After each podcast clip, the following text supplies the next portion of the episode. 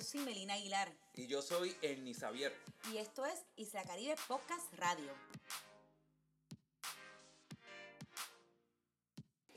Ponce tiene historia desde la época eh, precolonial, desde la época indígena. Ponce tiene historia en la época colonial, la época grande del café, la época grande de la caña de azúcar. Durante el siglo XX, Ponce y durante finales del siglo XIX, Ponce fue, eh, si no fue el pueblo, fue uno de los pueblos más importantes de todo Puerto Rico. Y Ponce siempre se ha destacado no solamente en la economía, no solamente en la educación, sino también se ha, se ha destacado en el deporte. Y el deporte ha sido símbolo de unión, símbolo de orgullo ponceño y que ha puesto el nombre de, de Ponce no solamente a nivel nacional, sino también a nivel internacional. Y hoy nos encontramos con dos de las de los inmortales, porque pertenecen a, la Galería de los Inmortales del Deporte Ponceño.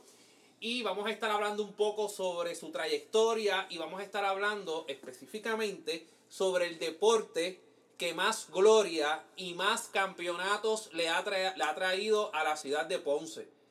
De hecho, de los 24 campeonatos que, que ganaron los Leones del Ponce en el softball superior, 13 fueron de forma consecutiva. Eso es un récord para Puerto Rico y eso es un récord internacional. Que un, equipo profesional haya ganado 13 campeonatos consecutivos. En ningún deporte nacional ni internacional se ha logrado esa marca. Y aquí tenemos a dos de nuestros eh, invitados.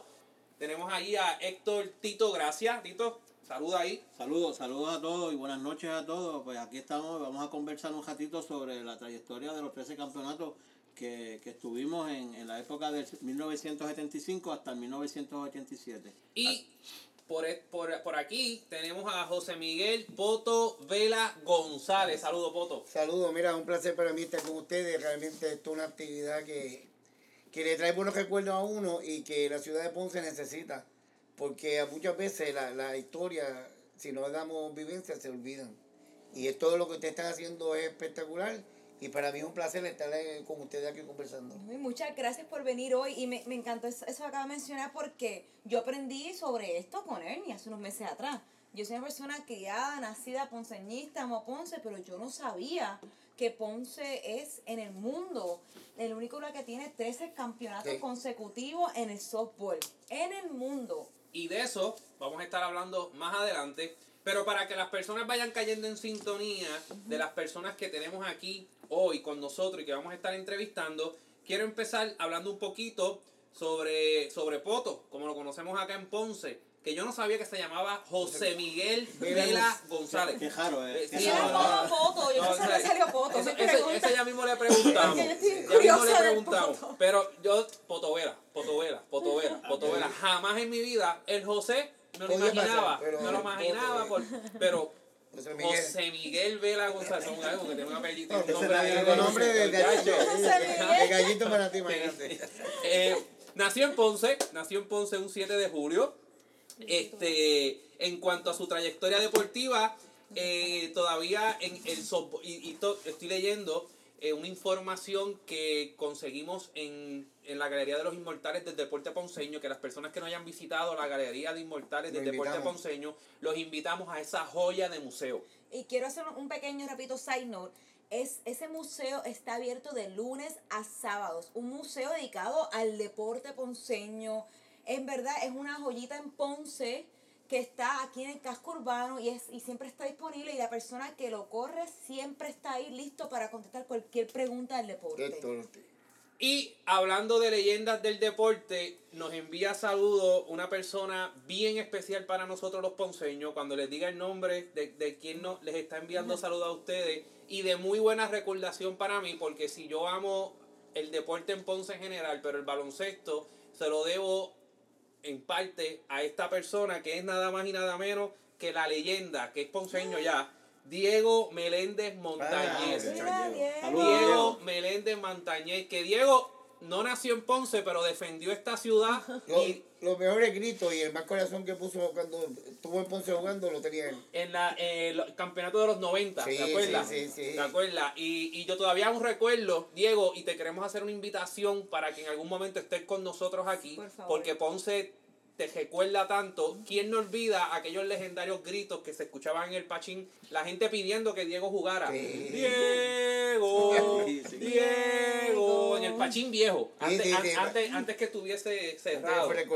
Así que saludos a Diego y las personas se siguen conectando. Así que ya mismito le vamos a enviar saludos a todos. Y cualquier pregunta, por favor, pónganla en el Facebook Live para poder este contestarla. Claro que sí. Y siguiendo con Poto, eh, en esta información que como le dijimos pueden ir al, al, al, Museo. al Museo del Deporte Ponceño de los Inmortales, cuenta que en, su tra- eh, en cuanto a su trayectoria deportiva, todavía el softball puertorriqueño no ha conocido a ningún jugador con las dimensiones de pegarle a una pelota como Poto.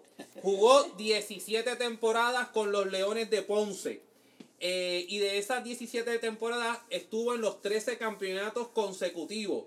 También Poto eh, estableció marca nacional para el softball superior al conectar 8 cuadrangulares en una temporada. Eh, en la serie final de 79, Poto sacó 6 bolas, o sea, dio 7 jorrones en esa serie final de 79 y fue el jugador más valioso. Ese año también conectó 12 cuadrangulares, incluyendo la serie regular y la serie semifinal y final. En los torneos nacionales, además de haber sido campeón eh, jonronero, logró campeonatos de doble carreras y carreras empujadas. En 1981, Poto remolcó 26 carreras. Durante ocho años, Poto formó parte del equipo nacional de softball. Es el primer softbolista puertorriqueño. Escuche esto, gente, esto es historia. Poto es el primer softbolista puertorriqueño en batear un jonrón en unos Juegos Panamericanos. 79. La sacó en el parque, la sacó del parque de los octavos Juegos de 1979 que fueron en San Juan. En San Juan. Que fueron en San Juan. En esos Juegos, Puerto Rico y Poto obtuvo la medalla de bronce. También ganó bronce en Sonar Centroamericano, en Colombia, y, y en 1982 fue escogido como del equipo de las estrellas del Sonar efectuado en la República Dominicana. Eh, entre los logros que cuenta Poto es haber conectado también, miren esto, el primer incogible, o sea, el primer hit que se dio en el estadio de softball del Polideportivo Frankie Colón en Los Cabobos. Los Cabobos. Así que usted fue también el primero que dio El primero. en un hit en el. Frankie Colón. Eh, también Poto, eh, además de ese conocimiento grande en el softball, lo llevó a convertirse en un gran dirigente. Fue nombrado dirigente del equipo de softball de la Pontificia Universidad Católica Recinto de Ponce en el 2010. Y rapidito logró dos campeonatos de la LAI en el 2012, en el 2013 y en el 2014 Subcampeón. fue subcampeón. Eh, José Potovela, por su histórica trayectoria, fue exaltado a la Galería de los Inmortales del Deporte Ponceño en 1992. Está, está en el Salón de la Fama del Softball Superior de Puerto Rico y eh, como parte del equipo 13 veces campeones del softball superior y también en el Pabellón de la Fama del Deporte Puertorriqueño. Así que ahí vimos toda la trayectoria deportiva y de logros nacionales e internacionales de Poto Vela. Entonces, Casina. Y tenemos también a Héctor Tito Gracia. Tito Gracia. No, pero aquí, corta, córtame, Héctor. Dime, Tito. Gracia. Porque tampoco, tampoco, Gracia, no tampoco Héctor. Héctor Gracia, como que no, sino Tito Gracia. Que ya a mí me empieza a... La iguana. Gracias a mis hijas. Eh, Tito Gracia eh, eh, obtuvo con los Leones seis campeonatos nacionales, todos con los Leones de Ponce. Obtuvo dos títulos nacionales de bateo, 1982 con promedio de 562 y 1989 con promedio de 477. Tuvo un campeonato nacional de cuadrangulares en 1982. Estuvo cinco veces en la selección nacional. En 1982, y miren este dato, fue ganador de la triple, de la triple corona a nivel nacional en Puerto Rico. O sea, ganó el título de bateo, ganó el título de cuadrangulares y ganó el título de empujada. Pero las estadísticas de carreras empujadas llegaron tarde a la federación y no se le pudo otorgar el premio. O sea, no le dieron el premio, pero sí fue campeón de la triple corona. Que no, no te dieron el trofeo, pero Bueno. eras campeón. Ese año, y miren e- este dato también, ese mismo año que ganó la triple corona, eh, en un doble juego dio tres Grand Slam, terminando la noche con 16 carreras empujadas. Además de, de ser jugador, Tito también fue coach de los Leones de Ponce, fue dirigente y también fue apoderado de los Leones de Ponce en el softball superior. Así que esa fue la presentación de Héctor Tito Gracia. Salón de la fama. Casi nada. ¿Ah? Ay, inmortal. Ah, Inmortal este Sí. año, en la última exaltación de, de los Exacto. inmortales del deporte ponceño, Tito fue exaltado y también está como, mie- como miembro de los 13 campeo- Sí. campeonatos en el, en el, en, en el museo ¿verdad? Eh, De- de Puerto de Rico. Puerto Rico. Así que lo que tenemos aquí eh, son leyendas del deporte ponceño. Y con ambos vamos a estar jugando, eh, vamos a estar dialogando, ganas mías de, de- de Jugando jugar, softball, jugando jugando, jugando softball. Vamos a estar conversando con ellos un poco sobre, sobre su historia. Y quiero comenzar con Poto. Poto, ¿de dónde tú eres? ¿Dónde tú naciste? Mira, yo realmente nací en la calle Coto, ahora hay Avenida Betance, y a los dos meses me mudé para mi adorada bajeada Doctor Pila, Wow. que orgullo de mi bajeada, siempre digo bajeado, digo, nunca digo caserío porque yo cuando la conocí siempre como bajeada Doctor Pila y residencial. Y ahí pasé mi, mi, mi juventud hasta, ¿verdad? Que, hasta que me casé y me fui hasta los 23 años.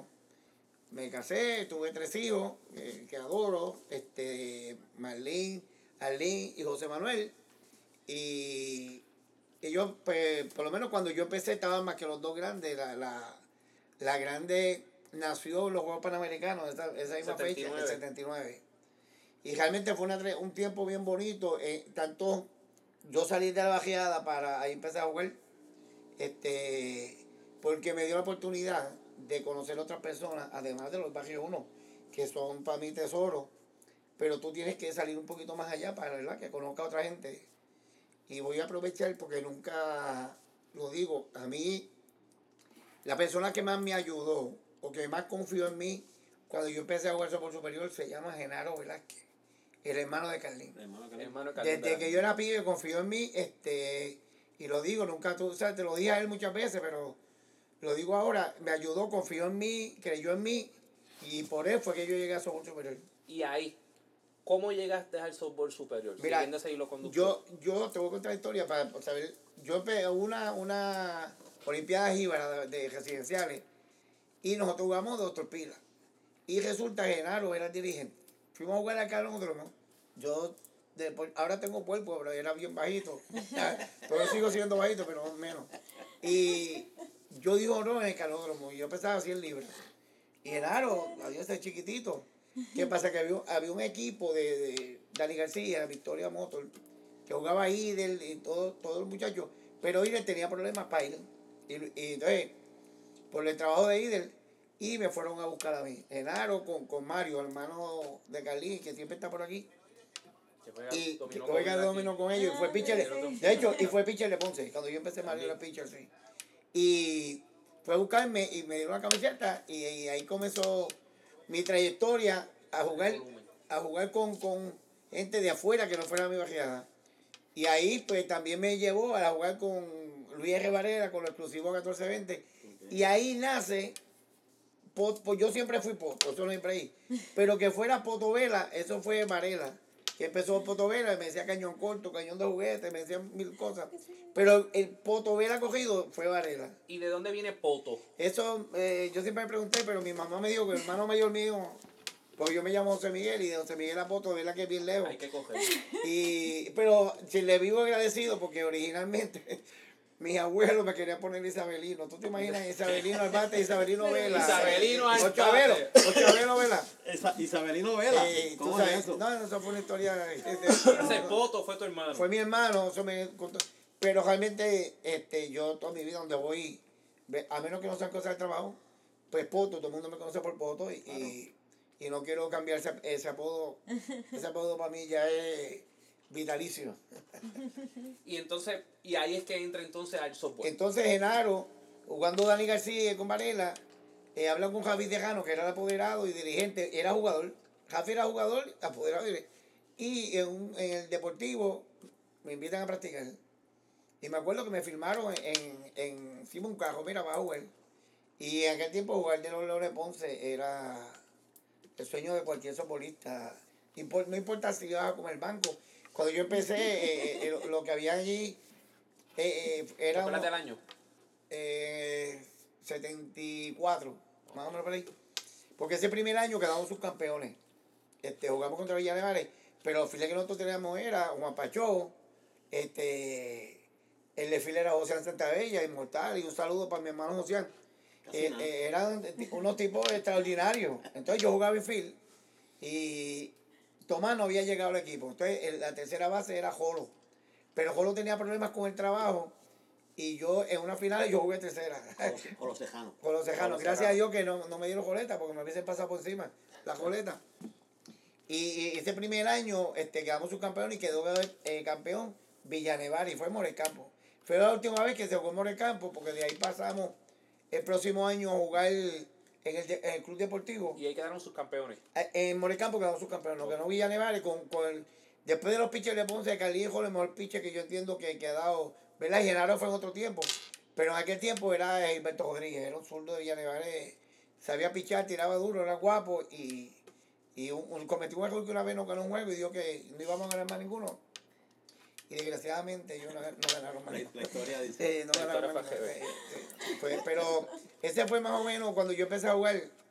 Y mira, y me pasó una, una anécdota, te voy a contarla. Nunca la cuento, lo conté ahorita afuera. Pero, eh, Ponce, el primer año, eh, en Ponce había un equipo de softball clase A. Y pues había un refuerzo y cogieron a esta persona el refuerzo. Pero la persona no había ido- no había ido a jugar. Y me invita, mira, si la persona no va hoy, pues tú vas a empezar. Con tan mala suerte para mí que la persona fue a jugar, que era, mi, mi compadre, Jerry García, que desgraciadamente falleció. Y yo, yo, estaba, yo andaba con José Santaella, que me fue a buscar la casa, es mi hermano. Y salí de allí destrozado, o sea, porque yo tenía muchas ganas de jugar, yo era un, un fiebrú de jugar y, y lloré, lloré de coraje y o sea, me dijo unas palabras que me dijo, mira, tú demuestras a la gente con tu acto lo que tú ¿verdad? Claro. Y que la historia se escriba. Y eso siempre eh, caló en mi corazón y él lo sabe. De hecho, ayer estuvimos compartiendo.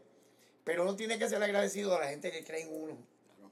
Y tanto Ocean como los panas míos ahí del Pachó, Genaro, Genaro. Y, y esa gente que creyó en mí, Peter Torres. Peter Torres. Peter Torres. Entonces, Peter era el, el, el ¿cómo te diría? El, el paño de lágrimas cuando... El psicólogo. El psicólogo, sí, sí, cuando, cuando Toño.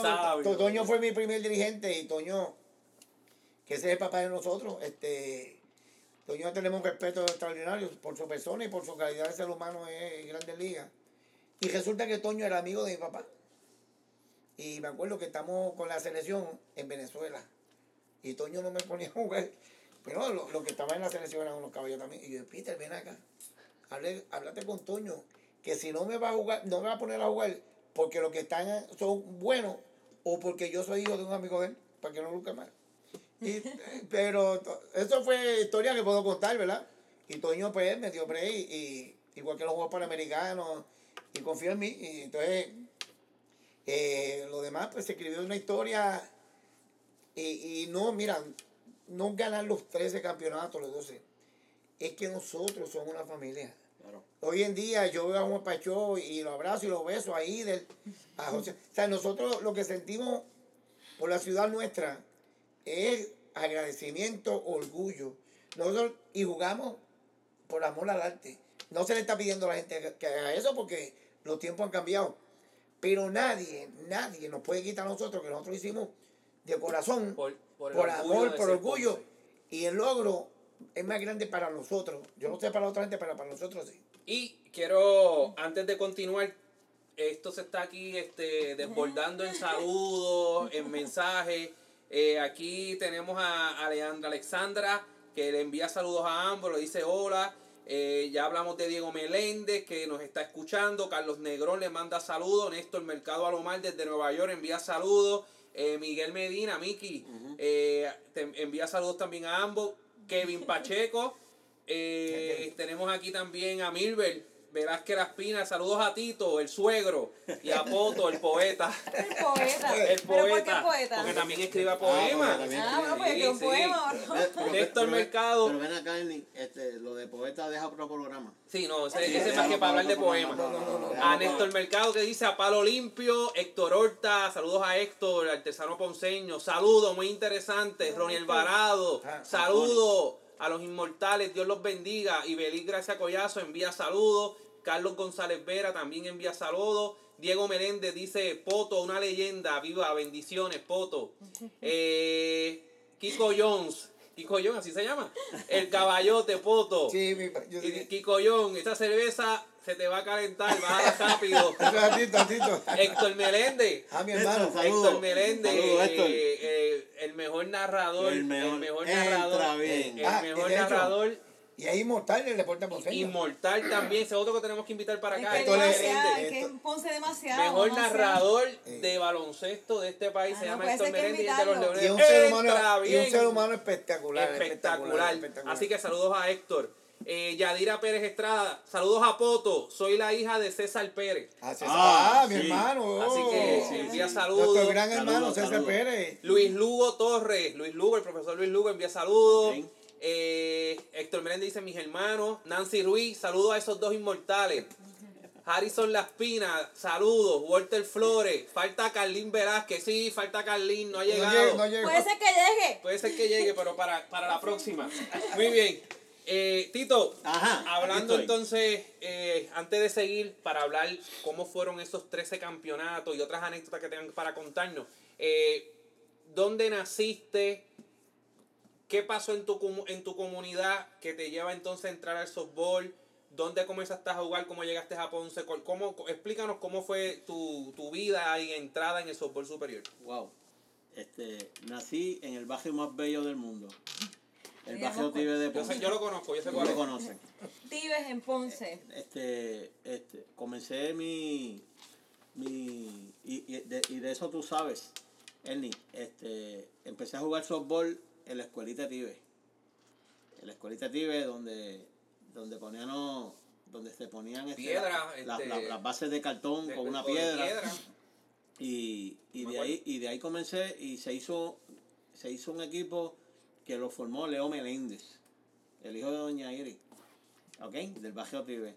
Este, nos fuimos a- al negocio de Huizo Pérez y allí establecimos un equipo Que no conoce Wiso Pérez, Wiso Guarapo. Ah, Guarapo, Wiso Guarapo. Guarapo. Wiso Guarapo. este, que, que, que valga, valga el comentario, este, cuando en un momento dado fuimos a Santo Domingo y invitaron a Poto en sé. un momento dado, pero ya eso es otra cosa. Sí, Este, pues de ahí de ahí comencé, de ahí comencé porque lo, la, la, la trayectoria mía era más baloncesto en la canchita. ¿Te acuerdas de la canchita? Sí. Pero que utilizamos el parque, pa- este, el, El patio de la el patio de la escuela para, para jugar softball. Y como que eso me, me, me gustó la idea y cambié en un momento dado al softball. ¿Qué, qué pasa? Leo Meléndez se- dice que quiere hacer un equipo y a mí me entusiasma y van a hacer unas, acti- unas actividades para recaudación, para bregar con la cuestión de los uniformes y ahí es donde comienza el uniforme, aquel famoso uniforme azul, azul oscuro con letras amarillas que decía Tibes. ¿Ok? Y yo tengo la camisa por allí todavía guardadita.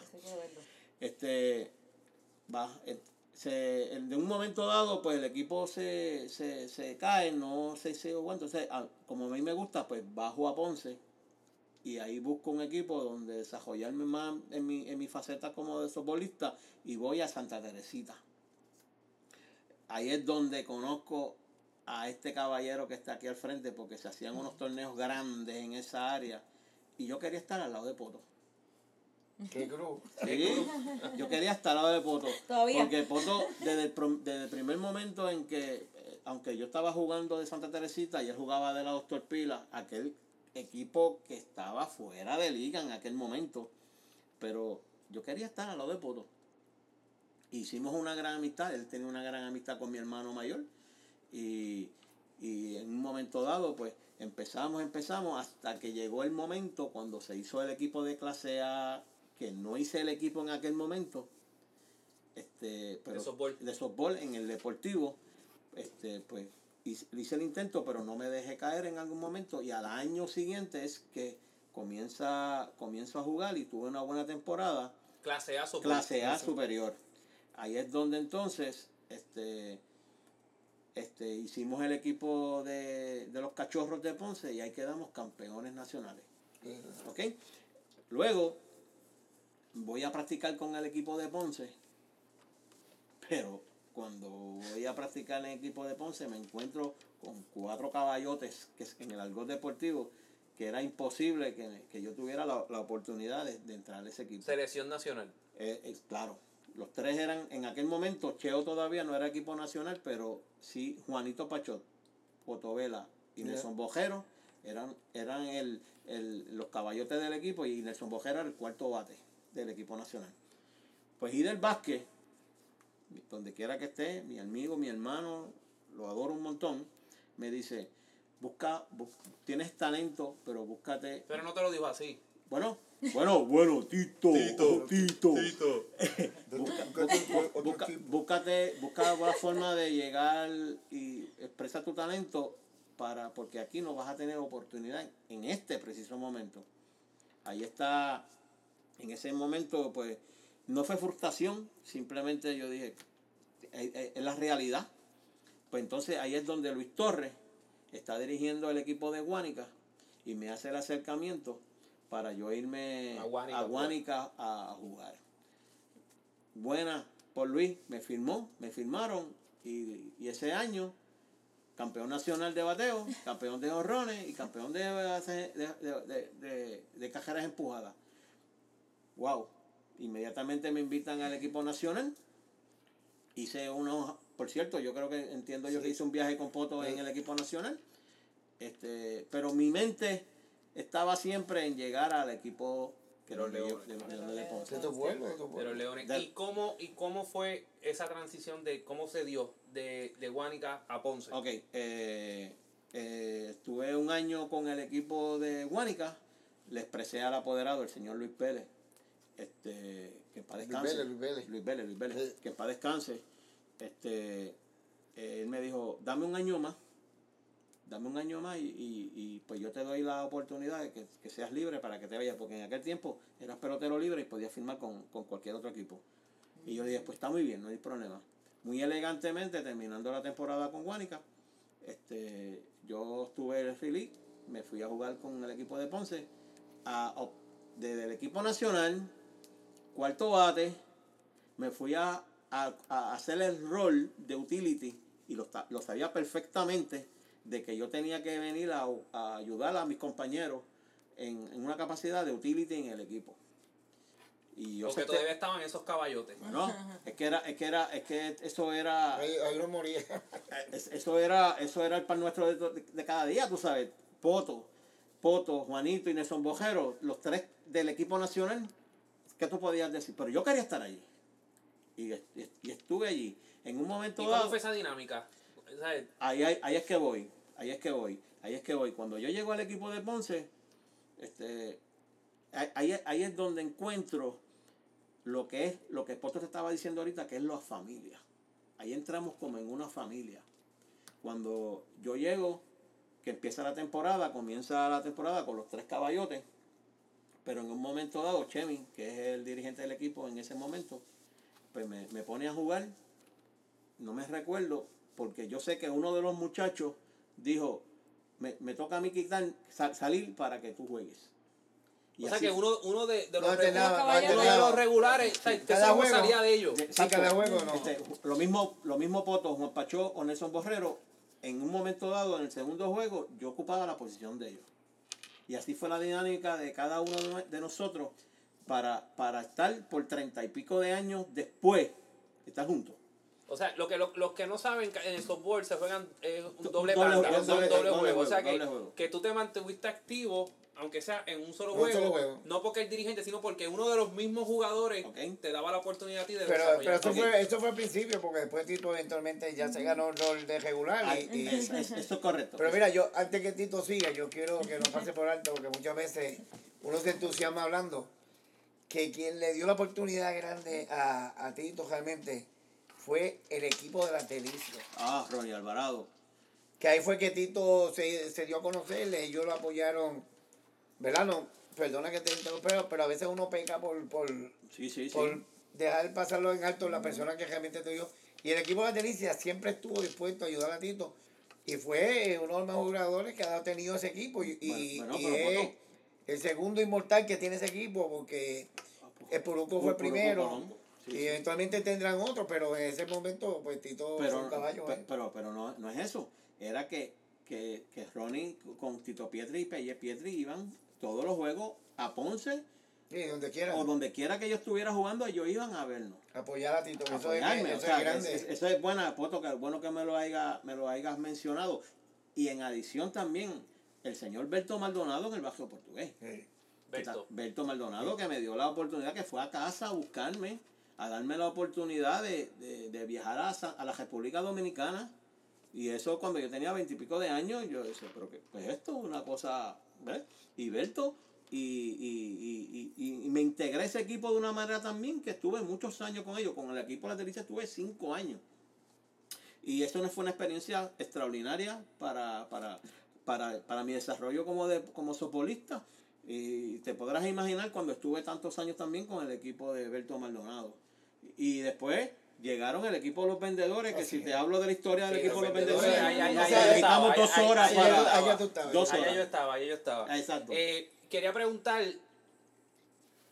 antes de entrar a hablar de los, de los campeonatos, de los 13 campeonatos consecutivos, ¿qué tú me puedes decir de Poto, más allá de hermano, familia, como jugador? Las habilidades de Poto como jugador, ¿qué tú recuerdas? ¿Cómo era él en el juego? Sus habilidades, viéndolo tú como aparte, Bueno, yo, mirando te, a Poto. yo te puedo decir, Lenny, yo te puedo decir, y Melina, yo te puedo decir del temple.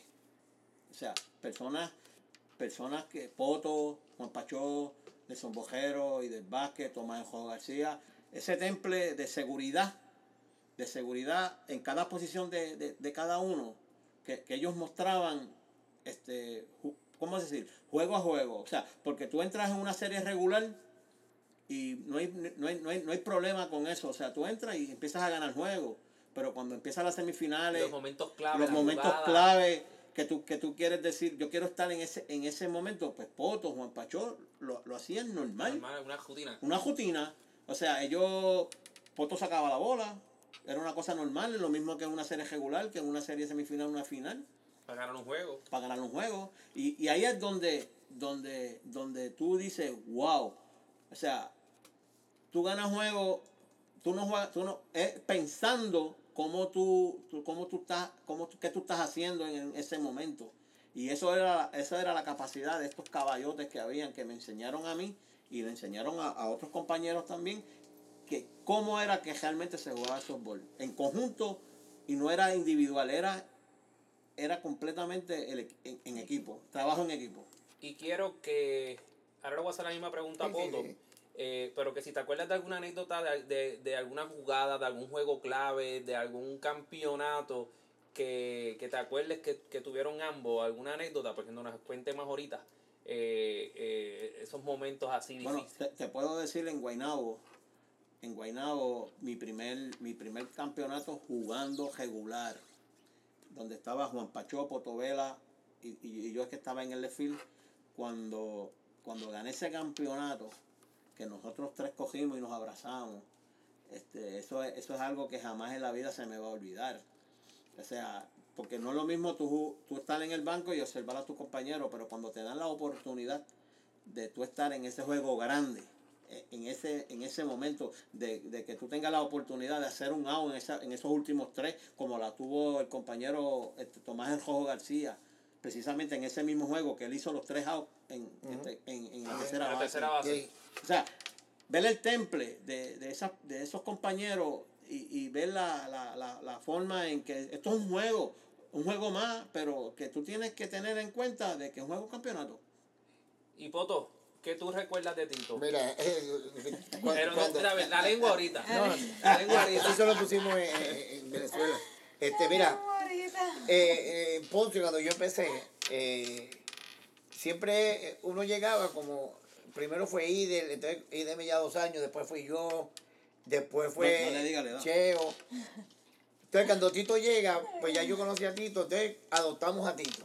O sea, Era el nene del era nene. bebé. No, y un muchacho humilde de campo. Ahí, había que sacar, sacar guarapo, había que eh. sacar ese, ese jibarito de allá para traerlo acá, pues muchas veces lo cogíamos.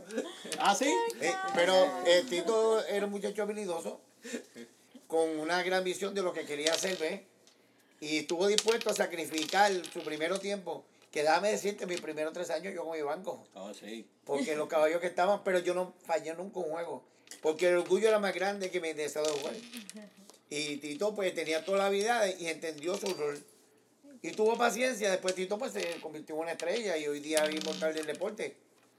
Pero Tito dijo una cosa que cuando tú juegas con Ponce, nosotros teníamos una serie de peloteros, ¿verdad? Que eran era unos Bren, eh, Peter Toje, este Idel, Juanito. Sí, Un ejemplo, te voy a contar. Peter era el, el pelotero que sacrific- se sacrificaba a él eh, por darte la oportunidad. Si él veía que tú en ese momento, me pasó en Bayamón. eh, yo era yo estaba bateando bien unas semifinales, Peter era segunda base y segunda base nacional. Pero nosotros teníamos los files, Josián, Oscar y, y Pacho, que eran tres caballos. Y Toño dijo, mira, tengo un problema. Que Poto está bateando y, y no encuentro dónde ponerlo. Y, me, y Peter dijo, no, pero Poto juega segunda, pues yo juego en field también. Y jugué en field y hicimos un buen trabajo, ¿verdad? Hasta el día de hoy. Y ese tipo de personas que eh, te llevó Que a esto cedía su espacio. que se día su espacio y te daban la oportunidad eh, te- de, de no cometer. Vamos a suponer, tú cometiste un error, pero te lo decían. No esperaban hasta el segundo juego. Mira, no, una vez nos pasó una historia, fue a mí con, con Idel. Pero esto fue, eh, hay una tercera base que no la toma y fue en softball clase A. Para que vea la, la inteligencia de, esa gente, de esos, esos peloteros. Le dice a la tercera, mira, de hecho, estábamos jugando en contra de Tomás García. Le dice a, la tercera, no viene caso el nombre, juega pegado. Bata por ella, juega pegado. No, se bate, juega pegado. Y vino Tomás, pateó por donde Ide le había dicho. Ya tú sabes que Ide le dijo, ¿verdad? Sí. No se puede- dije. no se No puede- se puede decir, pero imagínenselo. Imagínate.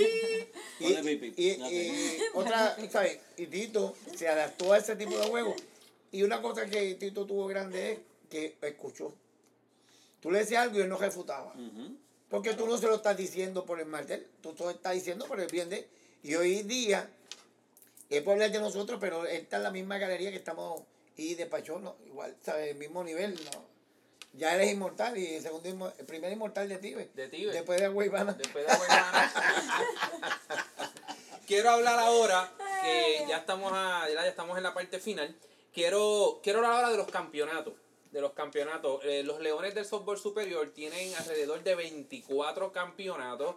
Yo creo que ese es el deporte, el, el equipo en el deporte en Puerto Rico que Sí, más campeonatos tiene.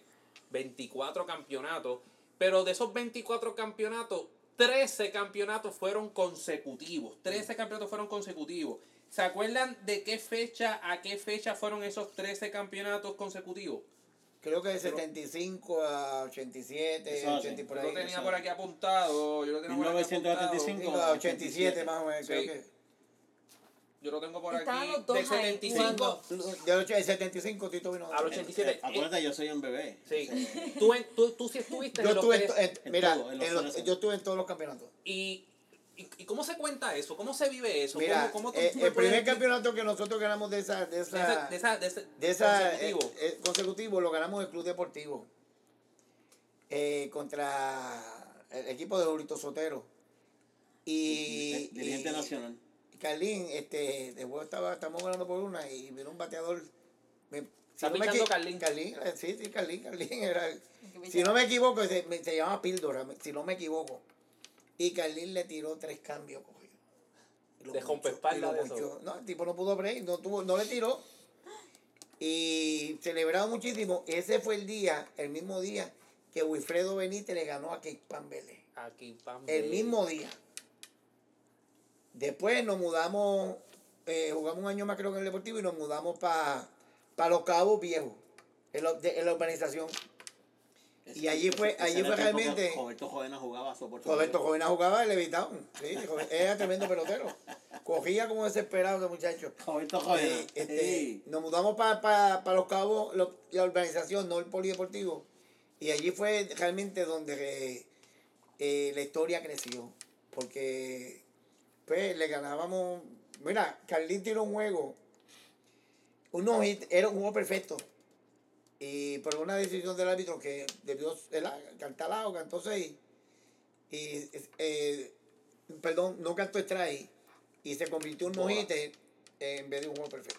Y era contra Villanueva, que era el equipo que siempre nos daba candela, ¿sabes? Y a- así era la calidad este, de ese equipo. Y te voy a decir, Cali ha sido el más grande que he tenido como pitcher de softball. Pero así mismo Ider le metía caña. Y Pacho le metía caña cuando, cuando flaqueaba. Porque a todos nos pasó en algún momento, tú sabes. Y, y- pero la, la, la idea nosotros siempre decíamos, podemos dividir afuera, pero en casa ganamos los dos. Exacto, Claro. Y si tú ganas los dos en tu casa y divides afuera, siempre terminas primero. exacto. Pero el orgullo, como te dije ahorita, el orgullo era más grande que de nosotros estar juntos que, que los, los logros individuales. Quiero enviarle saludos a Berto Agua, que dice que mucho caballo. Tito Gracias, el caballo. Y también envía saludos X Acevedo. Ay, Oh, mi hermano, el sí. hermano de- De- de- el hijo de Tito Clota. El hijo de Tito El de Clota. los huevos doble ñema. Exacto. Así que les envía saludos. Eh, Estoy curiosa, una preguntita, estaba curiosa sobre la fanaticada. a eso, a eso yo. A eso yo estoy a eso curiosa iba, porque le iba a preguntar a Tito. 13 campeonatos, o sea, Exacto. una Le iba a celebración. preguntar a Tito. Tito, ¿tú entraste entonces en qué campeonato? Yo entré ahí voy en, para allá en el ahora. campeonato número 10 y ya, ya estábamos jugando en Valle Alto. Por eso te estaba hablando de lo que era los caobos, pero los caobos viejos en la En la organización. la organización. Yo entré en, en, en, en Valle Alto, donde te puedo decir que el parque estaba completamente lleno, toda el área de las verjas completamente llena. Recuerdo un ¿A día quién se le, se le cayó un fly? ese fue el último out, que fue un FAO que fue a coger Cheo Hernández y, se, y, y no, lo, no lo pudo, se le, lo, lo logró coger, pero se le cae la Se bola cae. y la verja se cae porque ya estábamos celebrando el campeonato y, y, y tu, hubo de nuevo tratar de que La gente. la gente pues, de nuevo para ese tercer out. Sí. Pero Valle Alto, eso es una cosa en lleno total. Lleno total, este Valle Alto, la gente, eso era la, este Julito Mayor, que en paz descanse, se iba para la parte de la cancha, este, me, me pitaba, y yo le decía, sí, voy ahorita, este, ya tú sabes lo que es, pues tú sabes, compartíamos una Sí. forma con O los sea, que fanáticos. El parque se llenaba. Sí, mira, y lo, más bonito de esto es que iban los fanáticos del barrio tuyo. Exacto. En el centrofil estaban los panas míos de otro fila, Exacto. ¿sabes? Hablando con uno y... Sí. O sea, ca- cada jugador tenía su, sí, barrio, sí, tenía su barrio y estaba apoyando. Y uno que nos apoyaba incondicionalmente era Joe. Joe- Ya, Hatton. Hatton estaba con Joe nosotros. pasó campeonato con nosotros con nosotros, sí, sí, campeonatos, sí. muchos campeonatos. Campoyaste y Bebelata. Y otra cosa, Eli. fútbol. Y otra cosa, otra cosa, este equipo, un equipo grande, un equipo que, que va a permanecer a la historia por muchos años, no había ningún tipo de paga para nosotros. O sea, nosotros jugábamos porque amábamos este equipo y lo, y lo vamos a seguir amando toda la vida. Aquí no había un centavo para nadie. Sí que había algún problema, una situación con alguno de nosotros y la directiva se encargaba de ayudarnos y resolver, resolverle los problemas. Pero aquí no hubo, no había paga para nadie. O sea, Juan Pachón, Caballo, no nada. O sea, estamos hablando de nada. Simplemente orgullo ponceño y orgullo para, para, para, Y- personalmente para cada uno ¿Y recuerdan algún, algún juego de esos de campeonato que fue un juego bien fuerte, bien luchado y que se ganó bien? Cuéntale Bayamón. Bueno, cuéntale eh, Bayamón. yo Me tengo imagino tres, varios. Yo tengo Sí, tres, pero tres, en, uno, me- en uno me voy a tener que mojar, pero no hay problema. este, estamos jugando el canódromo, estamos perdiendo por En el ca- CAD, canódromo. eso es En Río Piedra. Río Piedra. Eh, donde se cogía. Ok. Este, y estamos, estamos jugando contra, creo que era Cruz Azul, si no me equivoco, y estamos perdiendo por tres carreras.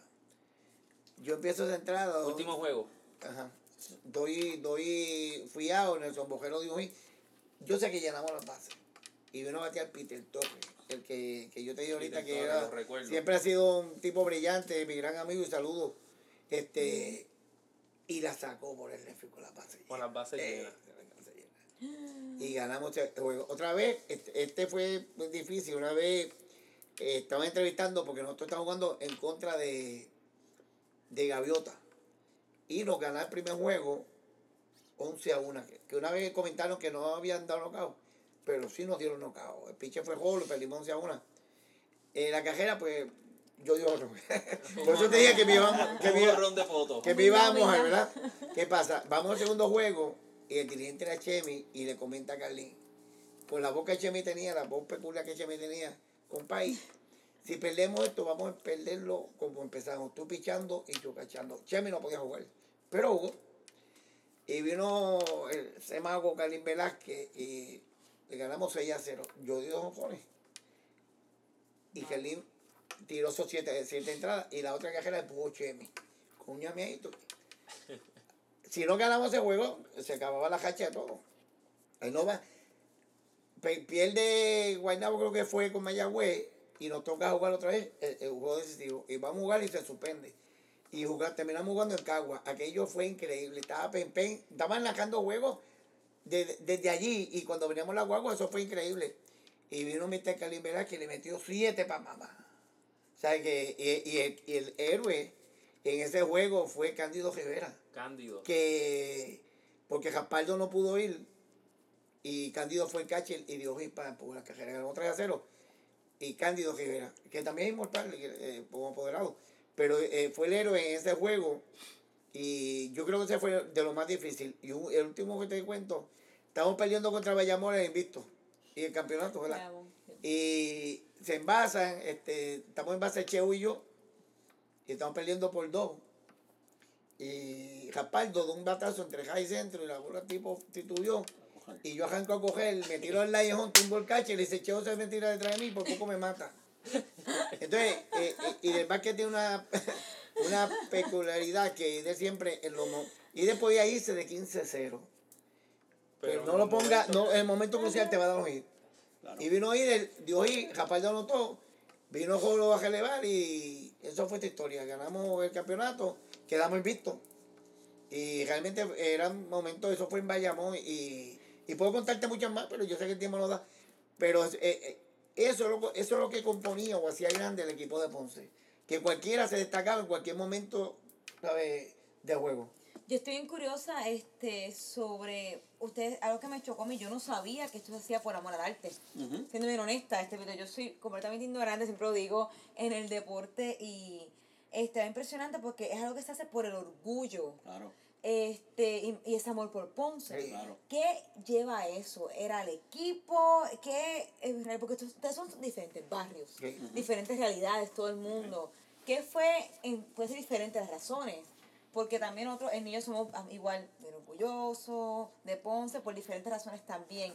¿Qué lleva a eso? Que estuvieron tantos años dedicándole Sí. tiempo, o sea, a montones a esto. Es- es amar el softball. Eh, es amar el softball. Es, es, es una cosa es una cosa que tú no puedes explicarte porque ¿cómo se llama? Como te dije al principio de- de- del programa, este yo quería estar siempre al lado de Poto. ¿Ves? Es culpa de Poto entonces, Sí, en este caso. Pero- y, y como y, y, y tú llegar y, coger ese deporte y, y, y- y que te entró por las venas y tú decir wow esto es lo que yo quiero hacer pues tú lo haces tú lo haces de gratis ¿Qué, qué pasa? te llegó la oportunidad de ser el equipo nacional que eso es lo más grande que le puede hacer a un deportista compartir en algún momento dado en el equipo de Ponce y en el equipo nacional con tu compañero que esas son experiencias, son distintas, pero somos Puerto Rico, pero somos Ponce. Y, y, y estamos haciendo, representando a nuestra ciudad. En un momento dado, en un momento dado, para que tú tengas idea, había un programa de radio en Ponce, por una cole, por la, por, por PAB, que un coment, uno de los comen- de los que se presentaban en el programa decían el equipo, el equipo nacional debe ser el equipo de Ponce con unos refuerzos. No sé si tú te recuerdas Sí, de eso. sí, sí. Y eso cayó, ¡boom! ¿Ves?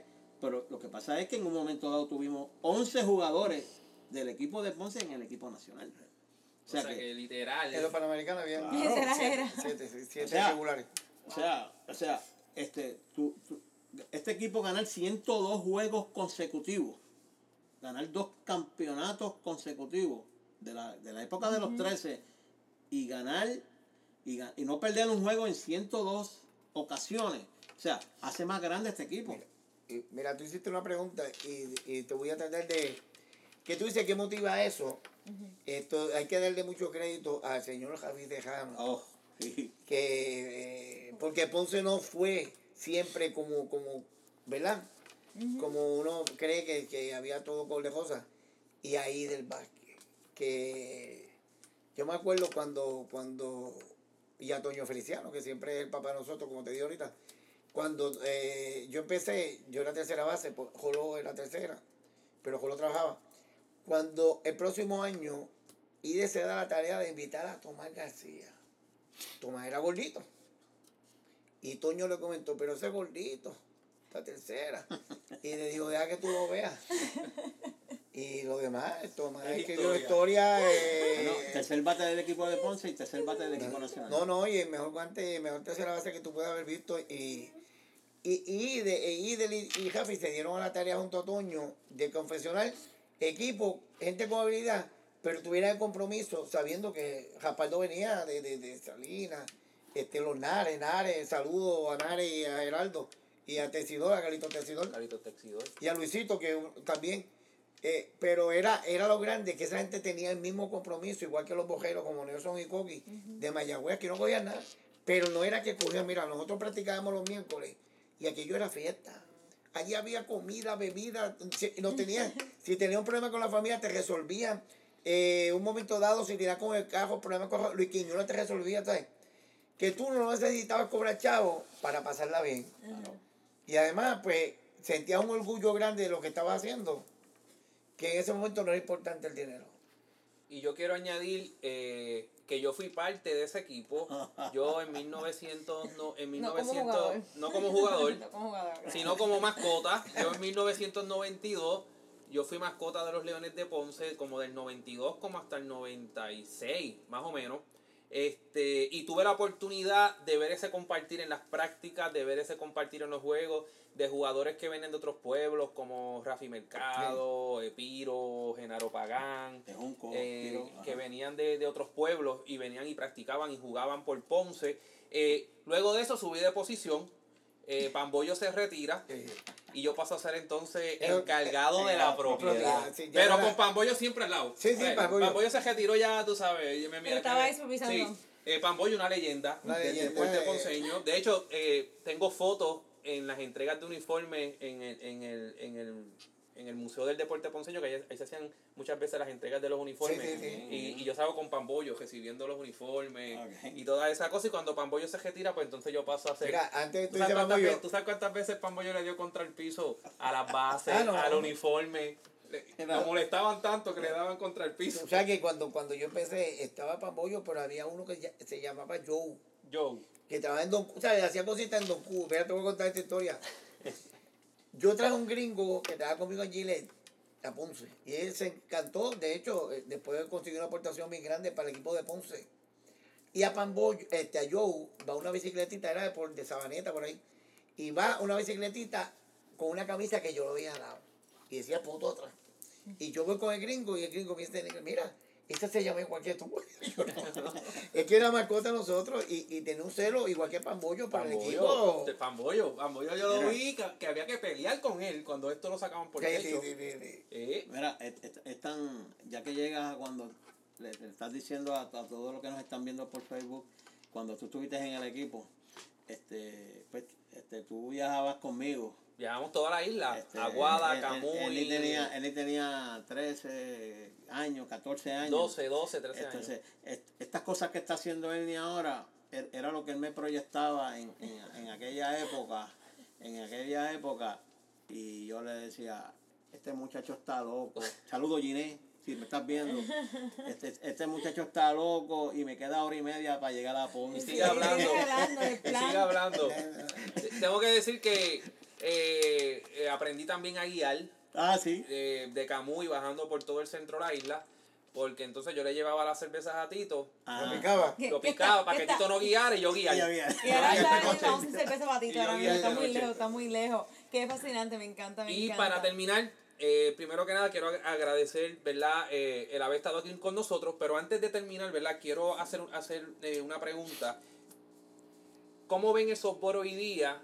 ¿Hacia dónde se dirige el softball hoy día? ¿Y qué cosas se deben hacer para volver a aquellos años de eh, gloria de softball en Ponce? Yo tengo una teoría y yo la al final voy a dar mi opinión, pero ¿dó- ¿dónde se encuentra el softball hoy día? Eh, ¿Hacia dónde se, ve- se debe dirigir? ¿Y cómo impactaba el softball a la ciudadanía en Ponce? Es a la población. Eh, Antes el softball aquí, antes habían 30 parques y 60 equipos de softball. Ahora hay 60 parques y dos equipos de softball. Desgraciadamente el softball ha perdido, en, en el caso del masculino, contrario al femenino que ha ido creciendo. Y eso es lo que hemos, hemos dejado, porque antes, cuando yo empecé, jugaban softball las personas mayores. Y después, pues empezaron a jugar gente más joven. Pero cambiaron el- el sistema de jugar tirando duro a tirando suavecito. Y ahí se perdió eh, realmente eh, los candidatos a formar un equipo nacional o que Ponce tuviera su reserva. Era Ponce o cualquier otro sitio, pero digo en este caso O Ponce. sea que más allá del equipo de los Leones de softball, cuando tú jugabas de alguna guerrilla o de algún equipo que no fuera del, del, del softball superior, era tirando duro. tirando duro. Sí. Y ahí tú veías candidatos Y de- y tú decías, mira, ese muchacho tiene potencial. Y, y, y firmaron tanto con, con los cachorros como los leones. Que ahí era que Ponce se nutría de, de, de los jugadores, ¿verdad? Que- Porque, mira, de softball, este, que no, Tito está diciendo, pero de, de, de, de, Bonadía, que era Ponce, salió Jorge Lanzamendi, Richard Cochran, Puruco Colón, o sea, unos caballos, este, eh, Raúl de la Cruz, o sea, peloteros eh, que fueron grandes y de hecho eventualmente van a ser inmortales, ya por un lo es. Pero era, era, o sea, eh, posiblemente como dijo Tito, no había capacidad para que cupieran todo, pero tenía un potencial y tú lo veías. Tú lo veías en otros equipos, un equipo en la quejilla. Por ejemplo, la Delicia pues tenía Puruco, este doctor Pila tenía Coco que tenía mucho potencial. ¿sabes? Así sucesivamente. Pero se perdió ese contacto de hacer liga, de, de hacer torneo De barrio. de barrio y, y ahí se perdió todo, toda la, la fuente de, para crear Entiendo. ¿verdad? nuevas plazas en equipo superior y hay que desgraciadamente traer de afuera. Tito, Bueno, yo, yo te tú que puedo... fuiste apoderado también Bueno, ahí, ahí es donde voy. O sea, este, un- una de las una de las cosas que a mí, bueno, yo, yo, yo vine por dos años a ser apoderado del equipo y estuve cinco. Este, es que, que cuando llegaba la, la, la parte de económica, que, que nosotros cuando estuvimos jugando eso eso era no era no era un detalle o sea eso no era eso no, no, no estaba en nosotros y llegar a la parte económica que los jugadores pasar, llegaron a una época más mo- se, se modernizó más el softball este yo entiendo que la parte económica fue lo- la parte que ha, ha- ha- ha hecho que el softball no sea tan tan picante como lo fue en, los en los 70 80 Y algo de los Pues 90. se Hay convirtió- algo de los se convirtió en 90. negocio, están diciendo este, entonces. exacto Sí, o sea, Eh, o sea, yo te puedo decir Empezaron a ganar para comp- Mucho jugador que Yo juega softball no por Ponce o no por el equipo que Ajá. sea, por no por un equipo, sino por lo Sí. que le vayan a pagar. Si sea, me pagaste mismo- 50, güey. Exacto, ahora mismo pues, un jugador llega, te queremos firmar, pero vamos a hablar de lo económico. Eso no estaba en la mente de nosotros en los 70, 70 eh, 75 al Y 87. como dijo Poto ahorita, las cosas han cambiado, no tampoco, tampoco estamos diciendo de Que que, no cobren, de que no cobren, pero, pero también tiene que haber mucho de, de ese Sí, sí. sentimiento. Mira, ahora. Yo te voy a pagar 50 pesos, pero a cambio de eso que tú me vas a dar. Porque muchas veces tú le pagas, puso una cantidad, pero no producen para ganarse eso. Ujú. Ok. Y, y no tan solo que no producen, sino que no comparten con la gente que está viendo. Exacto. Es, es tan sencillo, es tan sencillo. Mira, este, en un equipo, en un equipo que ha ganado 13 campeonatos, tú puedes decir en un momento dado, este, aquí pasaron 100, 200 personas por esos campeonatos. ¿Sabes una cosa? Por este equipo pasaron 48 personas. Eso es una, una, una estadística de Pipe Francescini, que en paz descanse.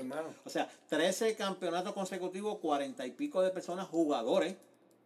O sea, eso es mucho que decir. Personas que fueron, ahí, por ejemplo, Potovela, centerfield del equipo de Ponce, 13 veces campeón. O sea, no necesitaron una persona, claro, podían ponerle 40 vecinos, pero tenían, tenían que estar al lado de Poto. ¿Ves? Y Poto era el, el, el centrofield del equipo. Y así fueron como 4 o 5, como un Idel Vázquez, como un Juan Pacho Poto. Sí. que ganaron los 13 campeonatos consecutivos. Este, otros ganaron 10, otros ganaron 11, otros ganaron 8, yo gané 6. Pero esa es la mecánica de que tú jugaste por amor a la ciudad y al deporte. Y no necesitabas en la parte económica nada. Hoy en día no es así. Y antes de despedirnos, eh, Poto, unas últimas palabras Mira. que quieras decirle a toda esta gente que ya vamos a saludar a otros que han enviado saludos. De verdad que, que gracias, gracias. He pasado un rato espectacular y lo exhorto a que sigan haciendo esta cosa bonita. No tan solo con soporte, sino como tú sabes hacerla, porque yo te conozco de, de- Tito decía que tú estabas loco, pero yo siempre te he visto como visionario. Y, y, y, y con muchas ganas de hacer cosas para Ponce, no para ti. Y de- Ponce necesita estos programas para que la gente sepa que la historia sigue viva. Hay que buscarla donde está, pero sigue viva. Y esto para mí ha sido un privilegio estar con ustedes aquí, de verdad. Y yo les prometo a las personas que nos están viendo que tenemos que traer a Pacho aquí. A Juanito. Sí, a Juanito. Sea, No vino porque la esposa está enferma. La esposa está enferma, se excusó. Pero yo quiero tener aquí a Pachó, quiero tener a Idel y quiero tener a, A Carlín Carlín. Velázquez. A Carlín Velázquez y los, y los que aparezcan.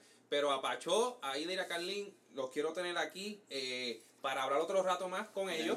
eh, y compartir y escuchar todas todas esas historias y todas esas, todas esas anécdotas, Melina. No, perfecto. Este, te- tengo mil preguntas más, pero el tiempo se nos acabó. Este, pero ya sabemos que queremos continuar este, con, est- con esta conversación, especialmente porque, por ejemplo, usted está hablando de la importancia de seguir la historia. Este, yo, como siempre digo, yo no sé mucho del deporte y para mí el deporte ha sido algo, como yo soy persona bien social, yo lo veo como algo que este, tiene un beneficio para la comunidad. Claro.